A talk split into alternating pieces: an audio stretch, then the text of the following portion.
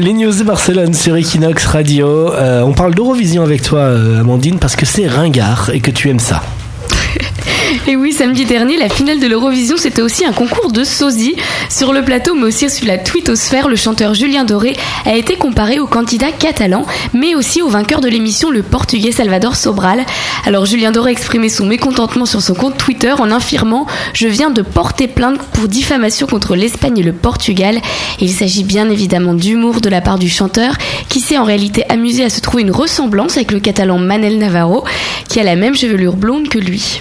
Comme toi, ils vivent tous à Barcelone. Comme toi, ils écoutent tous Equinox. Equinox, La radio des Français de Barcelone.